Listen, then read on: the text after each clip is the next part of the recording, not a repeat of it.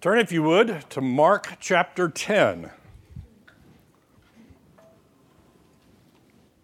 Hopefully we'll make it through chapter 10 today, but you never know. I did have a long conversation yesterday with a guy who, he actually contacted my sister, and my sister passed him on to me. He is doing a presentation at some historical society about the movie 12 Mighty Orphans. And if you're not familiar with it, we've talked it in here before. The movie presents a very bad caricature of my grandfather. He is one of the bad guys in the movie. And I think the guy was a little surprised that I wasn't more mad than he was, because he was really ticked off at the movie for the presentation of three of the adults in the movie, because they're all caricatures. The fourth main adult in the movie is a totally made-up character, so anyway. It was an interesting conversation. I think he knew more about my family than I knew about my family, because he had been digging into it. It was interesting. Last week, we talked about the rich young ruler coming to Jesus and asking what he needed to do to inherit eternal life. And ultimately, Jesus told him to sell everything he had and give to the poor. And it says that he walked away because he had great wealth. So then Jesus and the disciples have the discussion about how hard it is for a rich person to enter the kingdom of heaven, because they do not recognize their dependence upon God.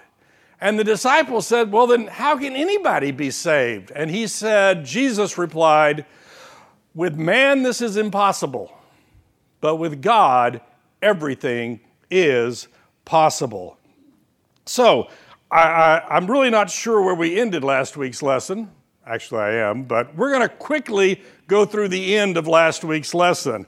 Peter began to say, verse 28, to him, see, we have left everything and followed you. So here we have this rich guy who refuses to turn his back on his possessions. And Peter, being Peter, jumps into the situation and says, see, we've given up everything for you. Now, just to be perfectly honest, Peter probably didn't have a whole lot to give up, but we won't go there. He's trying to say, see how much better we are than, well, this rich guy. Jesus said, truly I say to you, there is no one who has left house or brothers or sisters or mother or father or children or lands for my sake and for the gospel, who will not receive 100-fold now and in this time, houses, brothers and sisters, and mothers and children and land, with persecutions, and in the age to come, eternal life. But many who are first will be last, and the last first. It is interesting. He gives this list. If you give up land, mothers, brothers, sisters, et cetera, you're going to get back mothers, brothers, sisters, and persecution. Did you notice that he adds that on the second list? It is interesting, because what Jesus is telling us is that whatever you've given up, whatever you perceive that you've given up for the kingdom of heaven, remember, you're going to get so much more. Now, it is interesting because this verse uses this word 100-fold, and there are our friends in the prosperity gospel world who believe that if I give $1 to the minister, God is going to give me $100 back. I actually had a coworker one time. To the best of my knowledge, he wasn't even a believer. And he told me one day that he had given $10 to a TV evangelist and was waiting for his 10 times 100 is $1,000 back. I'm not sure that's the way it works. And just to make sure you understand that, Jesus reminds us by putting persecutions on that list too. The things that we have given up in this world will be insignificant to the rewards that we receive in heaven. And in addition, the things that we give up in this world versus the ability to serve God in this world and the blessing that is, well, one becomes insignificant. So while Peter wants Jesus to know, hey, we've given up everything, Jesus reminds Peter and us, don't worry about it.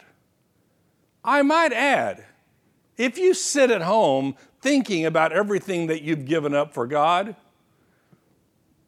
there may be something wrong with your calculation. You're obviously focused on the wrong thing. You're focused on the material things of this world instead of the spiritual blessings that God has promised us. And then he ends with this interesting little statement, but many who are first will be last, and the last first. Remember that, because that's in today's lesson. So that was the end of last week's lesson. And they were on the road going up to Jerusalem. You need to understand the significance of that sentence. The people that were with him understood the significance of that sentence. Let's read the rest of the sentence. And they were on the road going up to Jerusalem, and Jesus was walking ahead of them. And they were amazed, and those who followed were afraid. So, here's Jesus walking along. Here are his disciples walking along with him. And then there are the rest of the people. You know, right, that there were other followers other than the 12. So here is Jesus walking toward Jerusalem. And the people back here are amazed and they are afraid. What are they afraid of?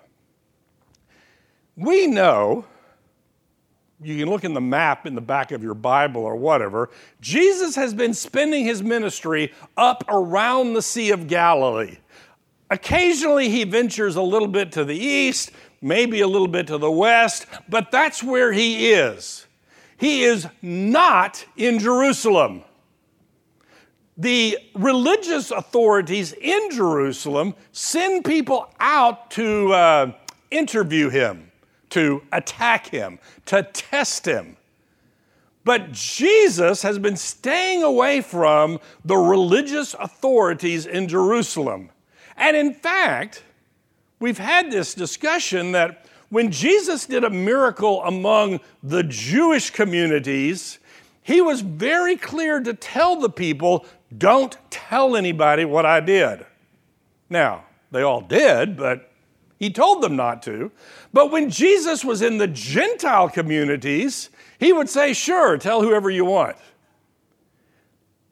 Jesus is turning in his ministry. Jesus is heading toward Jerusalem. Jesus is heading toward a conflict with the Jewish religious authorities. He is heading toward, we know, the cross. That is what is significant about this sentence. He is turning and heading toward Jerusalem. And his disciples are going, this is weird. And the people are going, this is shocking. And they're scared of what's going to happen. Now, remind ourselves. The disciples are convinced, sort of, that Jesus is the Messiah.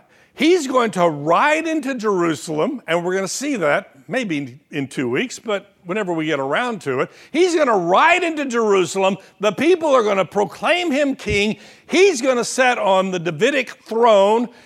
He's going to raise an army. They're going to drive out the Romans. Life is going to be good. Jesus is going to be sitting on a throne. The disciples are going to be sitting around him. And woo-ha, things are going to be great. That's what they're convinced of. But he's been telling them a different story. And he's going to tell it to them again in the next coming verses. Bad things are going to happen when I get to Jerusalem. That's what he's been telling them. I'm not sure how much they believe him, but that's what he's been telling them. Let's keep going. And taking the 12 aside, taking the 12 again, he began to tell them what was to happen to him, saying, "See, we are going up to Jerusalem. And the Son of Man will be delivered over to the chief priests and the scribes, and they will condemn him to death and deliver him over to the Gentiles, and they will mock him and spit on him and flog him and kill him. And after 3 days he will rise." This is the third time that Jesus has given them this message. But it's the first time that he is giving it to them while on his way to Jerusalem. While they were wandering around up in the Sea of Galilee area, the people were astounded because the crowds were coming. Everybody loved him. He was working miracles. He was doing great things. And this talk about bad things, nah. Now they are on their way to Jerusalem. And he repeats to them what's going to happen. He, the Son of Man, is going to be handed over to the religious leaders. They are going to arrest him. They are going to condemn him to death. Then he is going to be handed over to the Gentiles. Why? Well, we know that under Roman occupation, the Romans allowed the locals, in this case the Jews, certain amount of authority over criminal matters, except they could not execute anyone. So in order for Jesus to be executed, he's going to have to be handed over to the Roman authorities. That's why it's Romans nailing the nails, not Jews. Otherwise, he probably would have been stoned to death if the Jews had done it. They are going to mock him. They are going to spit on him. They are going to kill him. And in 3 days, he's going to rise from the dead. And we had this discussion the last time we covered this. My mind thinks they would have understood killing, they would have understood mocking, they would have understood spitting, they would have understood all of that. They have no idea what this 3 days rising from the dead means, okay? Just saying. But Jesus is telling them what's going to happen. Continuing on. And James and John, the sons of Zebedee, came to him and said to him, "Teacher, we want you to do for us whatever we ask of you." Now, that's one of those stupid questions that children ask. "Dad, will you agree to do whatever I ask you to do?" No. That's the answer, okay? That's my first answer. Jesus does not even address that question. All he says is, "And he said to them, 'What do you want me to do for you?' And they said to him, 'Grant us to sit one on your right and one on your left in your glory.'" Okay. We know, Jesus, at some point, I know you speak all this stuff about dying and all that, but at some point, you're going to be sitting on a throne. And one of us wants to sit on the right-hand side of the throne, and the other one wants to sit on the left hand. We want to be your number 2 and 3 guys. Can we do that? What are they asking? They're asking for a place of importance. They want to be recognized as leaders in whatever it is that's coming before us. They want to be top dog. You know, right, that a king sits there and the king has his top advisor and his number two advisor sitting next to him. Or he has his queen, top advisor, and the number one advisor sitting. I mean, that's how it works. Proximity to power represents power. I might add, you actually see this in the floor plan of the White House today. The closer you are to the president, the more power you have. Okay? That's what they know. That's what they want. Now, just as an aside, the Matthew version of this tells us that they brought their mother with them. Okay? To kind of reinforce this story. I think Mark is being a little bit kind to them. We won't mention the mother part. I mean, hey, what mother doesn't want their sons to be in positions of power and authority? I can just imagine Jesus sighing. Jesus said to them, "You do not know what you are asking. Are you able to drink the cup that I drink and to be baptized with the baptism with which I am baptized?" Okay, Jesus, what cup are you drinking? They don't ask that question. They had seen people been baptized. I can do that. Jesus was baptized. I can do that. I can go into the Jordan River and be dunked. It doesn't matter. I don't care whether you're dunking or sprinkling, whatever it is. I can handle that. So they respond. And they said to him, "We are able. We can do this. Whatever cup you're drinking, we'll drink it with you." They don't have a clue of what's coming. And Jesus said to them, once again, I just picture Jesus sitting here with this long sigh going, "You don't know what you're doing, do you?" And Jesus said to them, "The cup that I drink, you will drink. And with the baptism with which I am baptized, you will be baptized." Biblically, we see the imagery of the cup in a couple of different ways. In fact, two very extreme ways. The cup can be full of blessing and good things, or the cup can be a source of trouble and bad things. And Jesus is sitting there thinking, I am going to die. I am going to die, and that's the cup that I have to drink. And he turns to them and says, "Yeah, you're going to drink it too."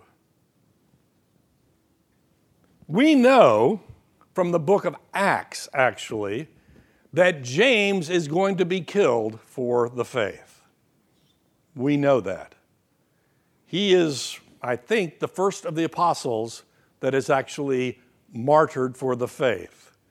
We're told in Acts that Herod gets ticked off, another Herod, and has him executed. Okay? John is going to be the last apostle alive. He is going to die in exile on the island of Patmos after he writes what? The book of Revelation. According to church tradition, and I use that because it's not in the book of Acts, it's not in the Bible itself. According to church tradition, John is considered a martyr because he suffered what should have killed him but didn't. Why? Because God still had something in mind for him. God still needed him to write the book of Revelation. Either way, they are going to be persecuted for their faith, for their following of Jesus. They are going to drink the cup. But to sit on my right hand or on my left is not mine to grant, but it is for those for whom it has been prepared. Now, just as an aside, who is sitting on Jesus' left side in the biblical imagery? Come on. God. Why? Because Jesus is sitting on God the Father's right hand, interceding today for you and me. That's what the book of Hebrews tells us. So we know who's on Jesus' left side. Who's on his right side? I don't know. You know, I would love somebody to say, tell me who it's prepared for. But all Jesus is saying, God's got something, and that's his problem. That's his authority. And when the 10 heard it, they began to be indignant at James and John. So, there's 10 other disciples. They hear that James and John have been making this power play, trying to get in good with Jesus. They brought their mother along, and they're ticked off. Why are they ticked off? They're ticked off because James and John think they're better than they are, or they're ticked off because they didn't think of it first, or they're ticked off because they did think of it, they just didn't do anything about it. Either way, they're upset at James and John for trying to get a position of power and authority in whatever coming kingdom there was going to be. And Jesus called to them and said to them, you know that those who are considered rulers of the Gentiles lord it over them, and their great ones exercise authority over them. But it shall not be so among you. Now, I think Jesus is trying to just really emphasize his point when he says, you know how the Gentiles operate? Because the reality is the Jews operated the same way, but he was being nice. He wanted to emphasize that's how those people operate. How do those people operate it? Well, they lord it over each other. They are continually working to see who is above whom. And when you get above somebody, you demonstrate that by showing authority over them. You command them to do things. That is the nature of authority. That is the nature of a hierarchy. That is the desire for power and influence over the lives of other people. That's the world we live in. Any of you question that? You know, you can go read a leadership book about how you're supposed to do it, or you can read a book about how it really happens and people get in positions of authority and they want to dominate over other people. Jesus tells his disciples that's how the Gentiles do it. But what does he tell them? But it shall not be among you. He's not saying it shouldn't. He's saying it will, it shall not be among you. It is interesting. I spent my life writing government documents, requirements documents.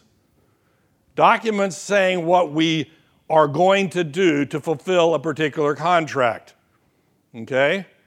What's the difference between shall and will? Shall is contractually obligated. You are going to do it. Will is a hope, a desire. If in my spare time I have something to do, I will do this. Shall means you shall. And Jesus says, you shall not do this. Why do we keep doing it? Because it's innate in our fallen sinful nature to want to exert power and authority over other people. Let's keep reading. But it shall not be among you. But whoever would be great among you must be your servant. And whoever would be first among you must be slave of all.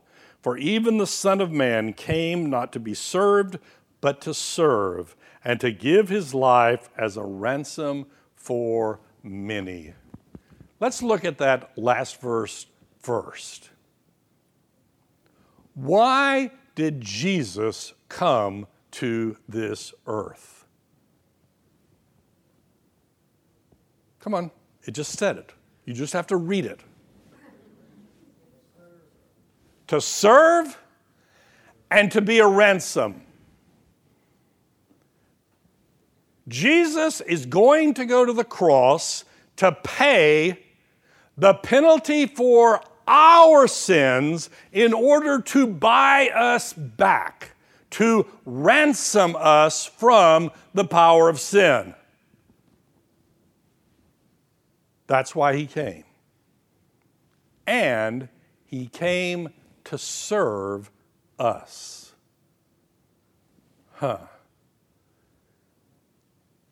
If you want to be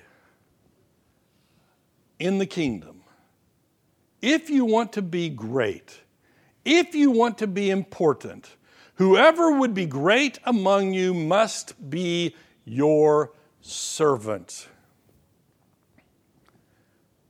At this point, we get to discuss what it means to be a servant. And I know what you're thinking. I'm okay with being a servant.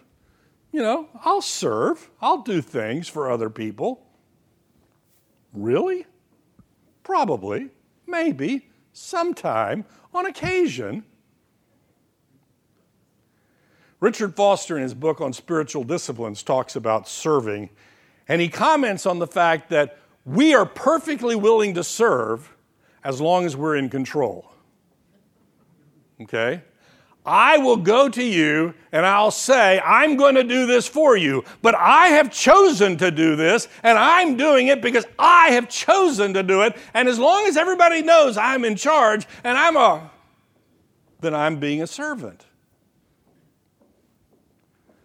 By definition, a servant works at the service of somebody else.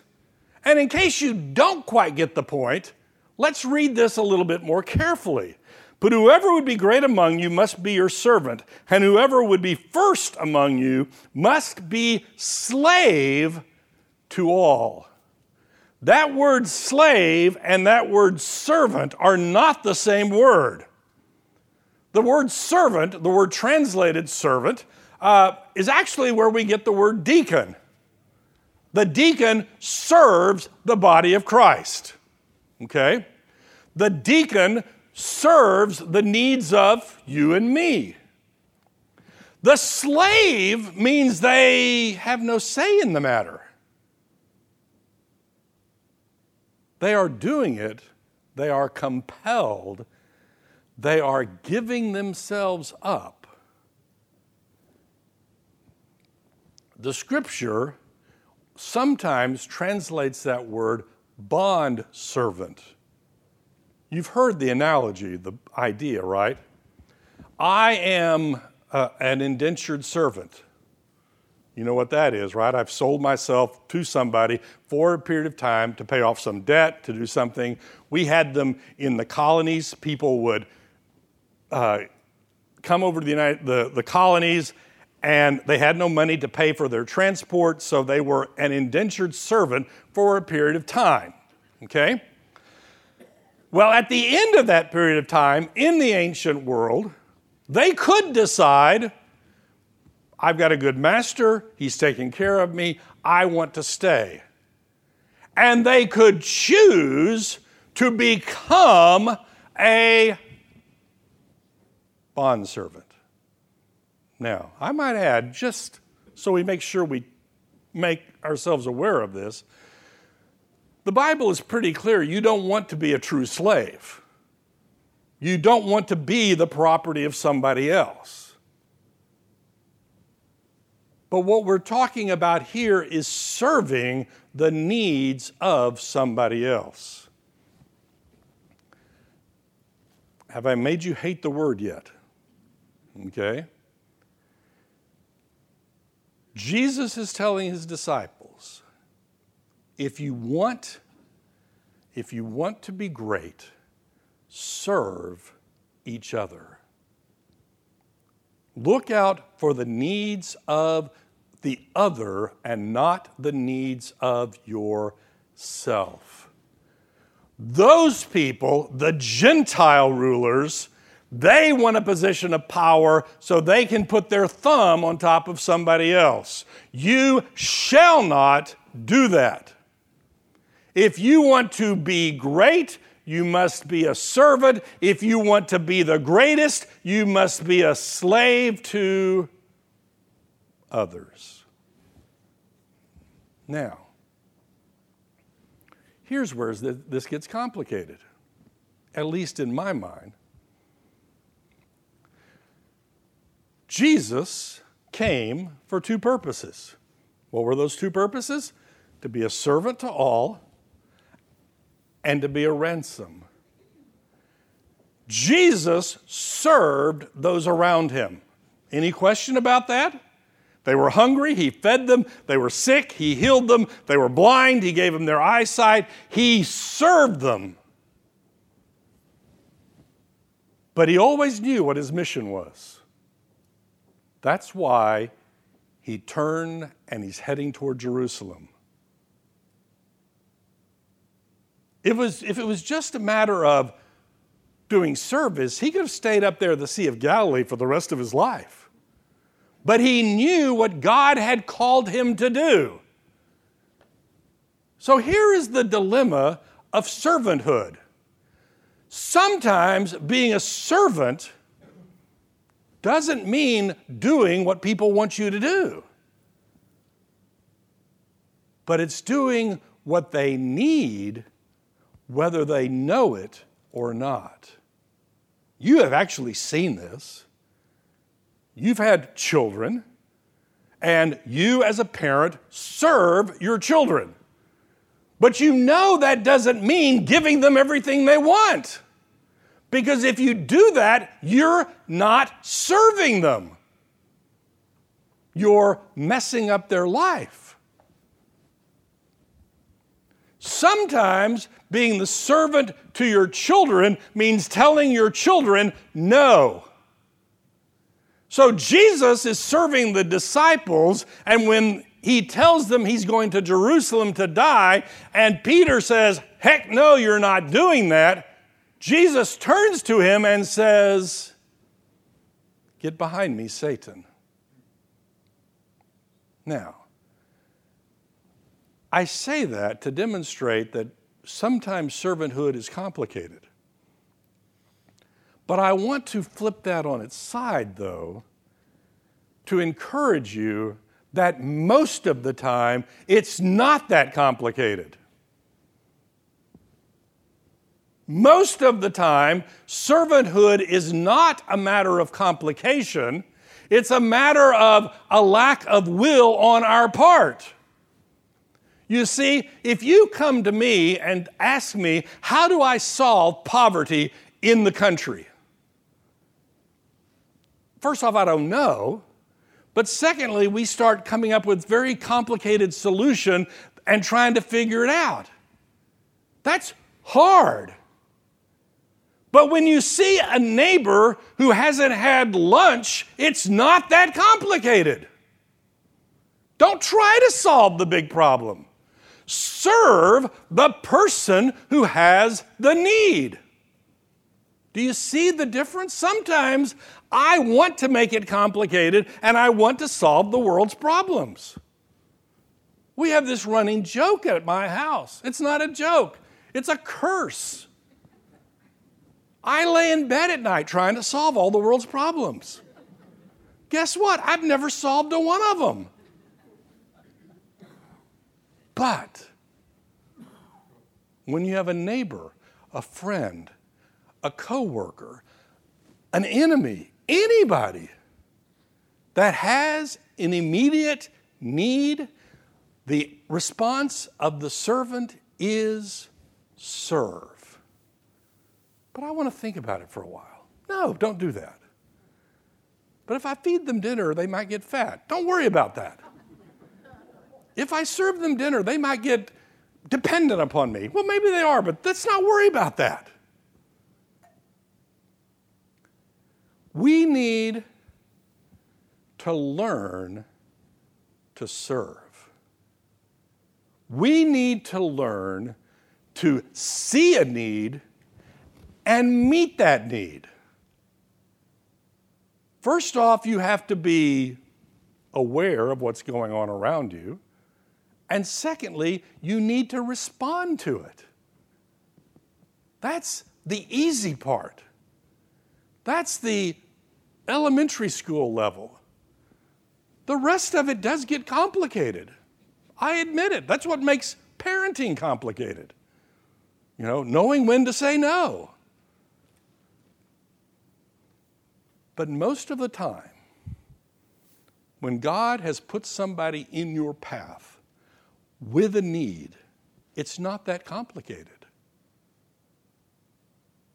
All it is a matter of our will to be the servant to those around us.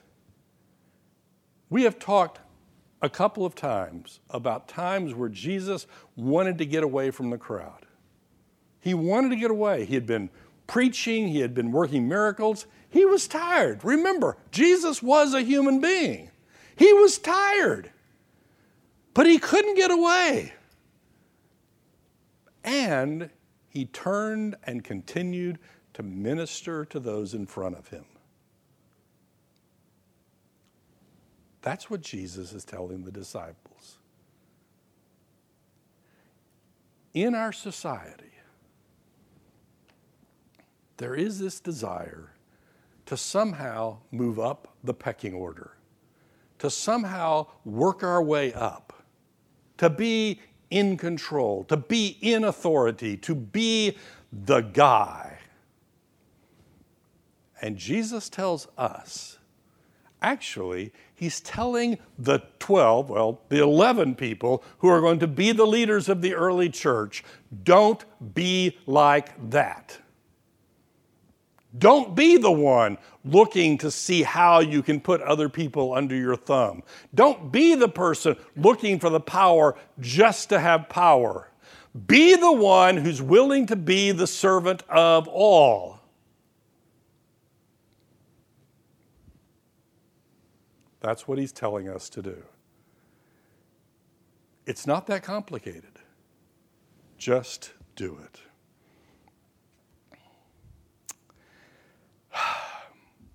For even the Son of Man came not to be served, but to serve, and to give his life as a ransom for many.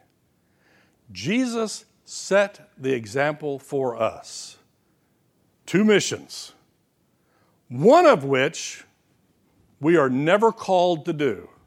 You are not going to be the ransom for all humanity. You are never going to die on a cross to pay the sins for all of humanity. That's not the one you're supposed to imitate.